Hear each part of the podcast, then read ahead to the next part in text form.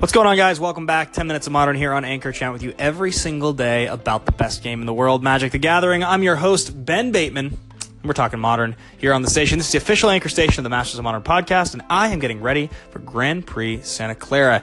It's a team trios tournament. One person plays standard, one person plays legacy, and one plays modern. And can you guess it? I will be playing modern. So trying to figure out the deck I'm going to be taking to the tournament. Been thinking a lot about it this week, running through to old brews in my phone. So, you know, obviously looked at Superior Burning Cocoa. I've got this flashback Electromancer thing I've been looking at, this retraced dredge deck, a lot of different ideas. You know, I'm, I'm always coming up with something weird. I've got that that boom bust Darksteel Citadel deck that I played at the last Team Grand Prix. But ultimately, at the end of the day, most of the ideas that I come up with, unless they're heavily tested, are not going to be as good as an established deck. So, what established deck should I be playing at the Grand Prix is the question to be asked. Uh, I'm going to break that down for you guys right now. The ones that I have in mind, what I'm thinking about, I want to know your thoughts. Uh, as a quick aside, if you're hearing this on some other medium, if you're hearing on Reddit or, or YouTube, on Twitter, anything else, this is Anchor. It's Anchor.fm. It's basically Twitter meets podcasting. Download the app, find the station, 10 minutes of modern. We're giving away a bunch of foil staples, modern staples right now, and it's because you guys are listening on the app. If you keep doing that, more free stuff, more great guests. Let's talk about deck choice for Santa Clara. So, decks that I have in mind, the one that I'm leaning the heaviest into right now is definitely the Jeskai deck that's playing four Emrakul and four Through the Breach. It's basically a 52 card deck that plays eight Pokemon cards. It's not playing real Magic cards for those eight slots because it's only playing four copies of Snapcaster, four copies of Emrakul, which means unless you want to pay five mana to put a Snapcaster Mage into play with haste, it's kind of a waste of time, which means if you ever draw one of those cards without the other, you're not going to hard cast it for any reason, right? It literally is those cards. Now, that's incredibly powerful in the sense that a 52 card Jeskai control deck is plenty good. Snapcasters and Bolts and Serum Visions and Helixes and all the good things that those decks are playing.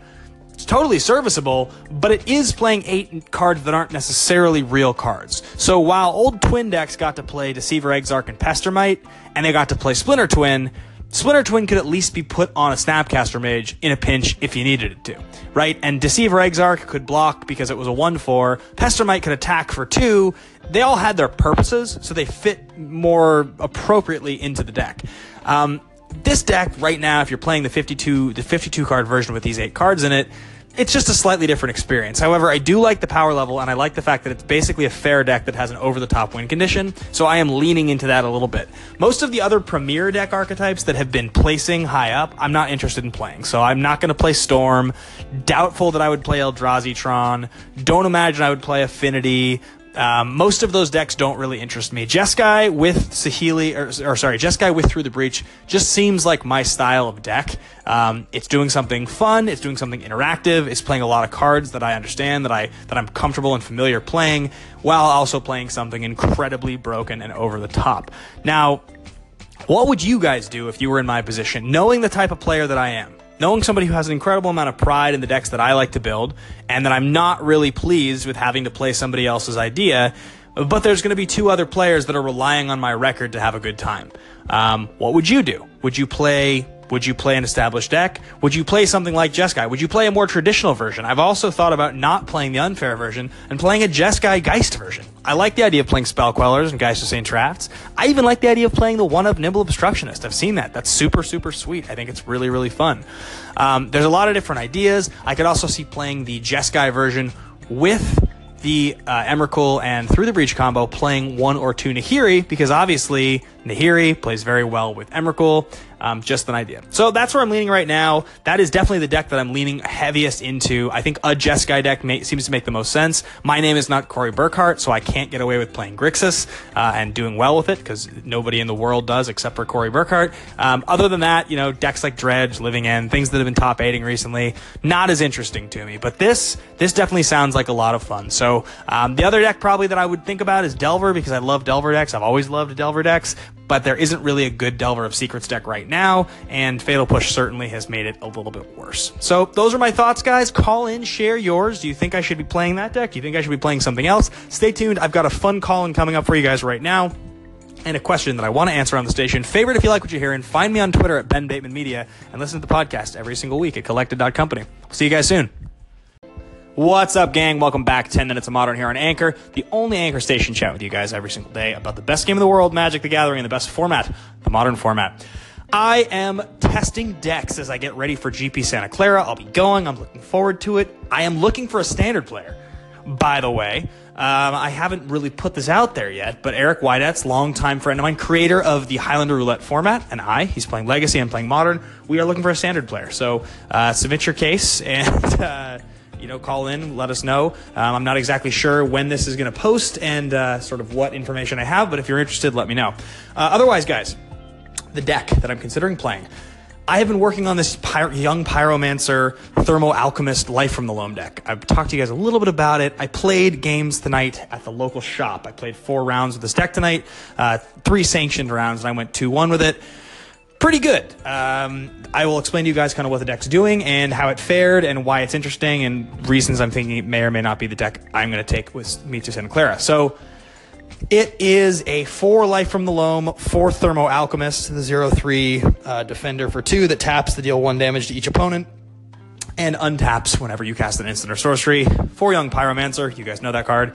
And then the card Flame Jab, which is a sorcery for one red, one damage target creature or player, has retrace, which means you can cast it from your graveyard by paying its cost and discarding a land. It's not exile. You can do it over and over again. So, as you can imagine, it's a Jund deck that is trying to take severe advantage of dredging, playing Life from the Loam, getting lots and lots of value out of your triggers, and then, you know, playing cards like Flame Jab three times in a row to get tons of value. It plays two copies of Guttersnipe, one red, two colorless for a 2 2. Whenever you cast an instant or sorcery spell, it deals two damage to each opponent. That's definitely the Haymaker. Uh, the concept of the deck is that if you go one for one on resource trading in the middle of the game, at a certain point, you will cast Guttersnipe, you will dredge life from the loam the next turn, cast it, draw three lands, discard each of those lands to Flame Jab, which is now in your graveyard, and you will do 11 points of damage to your opponent. That's the idea, right? That's the that's the magical Christmas land. I did it at one of my games tonight. The deck is very, very graveyard dependent. It doesn't really feel like a deck that can exist in game two if graveyard hate gets brought in. Not to mention Leyline of Singularity. Relic of Progenitus, Rest in Peace, both ley lines are problems. There's a lot of cards that are issues. Um, I didn't have the correct sideboard with me. I really didn't have anything for my sideboard, so I kind of just built with what I had. If I was going to take this deck to a tournament, the changes I would make would be I believe it needs a third guttersnipe. Even though it's not a good card to cast on turn three, it's pretty clearly the win condition. It's like very, very, very audibly the best card when you're talking about the deck that it's it's the only card that really gives you the ability to just like turbo. Otherwise, it's super grindy, and people draw good cards in modern, and that kind of messes up your game plan. Um, other than that, I think that game two needs a different strategy that's not so graveyard dependent. I was thinking Sprout Swarm, the Convoke token maker, instant for two from Future Sight that has buyback three. With Thermo Alchemist untapping and Young Pyromancer making tokens, it starts to really reduce the amount of mana you have to pay for the buyback. And with something like Guttersnipe or Thermo Alchemist in play, you can kind of negotiate how much mana you want to spend, how many tokens you want to make, and really start to, to, to rack up a crazy amount of damage. Plus, buyback then is not dependent on your graveyard. I was also thinking in game two, probably Golgari Charm is, is a necessary thing to bring in, especially if you're going to pair it with Convoke. It destroys an enchantment, which is incredibly important, getting rid of all of those problematic ley lines and rest in pieces and things like that, but also regenerates all your creatures, which means that if you're going with a token strategy, aside from uh, Path to Exile, it does feel like a pretty solid magic card. Anyway, guys, those are pretty much my thoughts. Um, the deck was very fun to play. When the engine gets going, it's awesome. You really need life from the loam. That's the number one thing I noticed. The games with loam felt completely different than the games without loam. Um, anyway, those are my thoughts. I enjoyed the games tonight. My matchups in order where I played against some weird blue white Nevermore deck. I was playing like, you know, Gideon's Intervention, Nevermore's. Uh, round two, I played against a Bogles deck and uh, my Scryb Ranger, my one of Scryb Ranger, protection from blue, blocked Slippery Bogle. It was the uh, MVP of the game. And then round three, I played against Kiki Chord, which is a real deck, and got crushed and had very, very, very little to do with that game. Uh, the deck's not very fast. That's a problem. If you play against a really good creature deck, doesn't feel like you have enough ability to catch up. So those are my thoughts. Call in with your thoughts here, guys. Let me know. I have a ton of call-ins today. I'm going to share some of them, respond to them right now. As always, thanks for listening to the station. It's 10 minutes of modern here on Anchor. We're going to be giving away the final card in our foil staple giveaway tomorrow. Stay tuned. As always, thanks for listening, guys. Have a good one.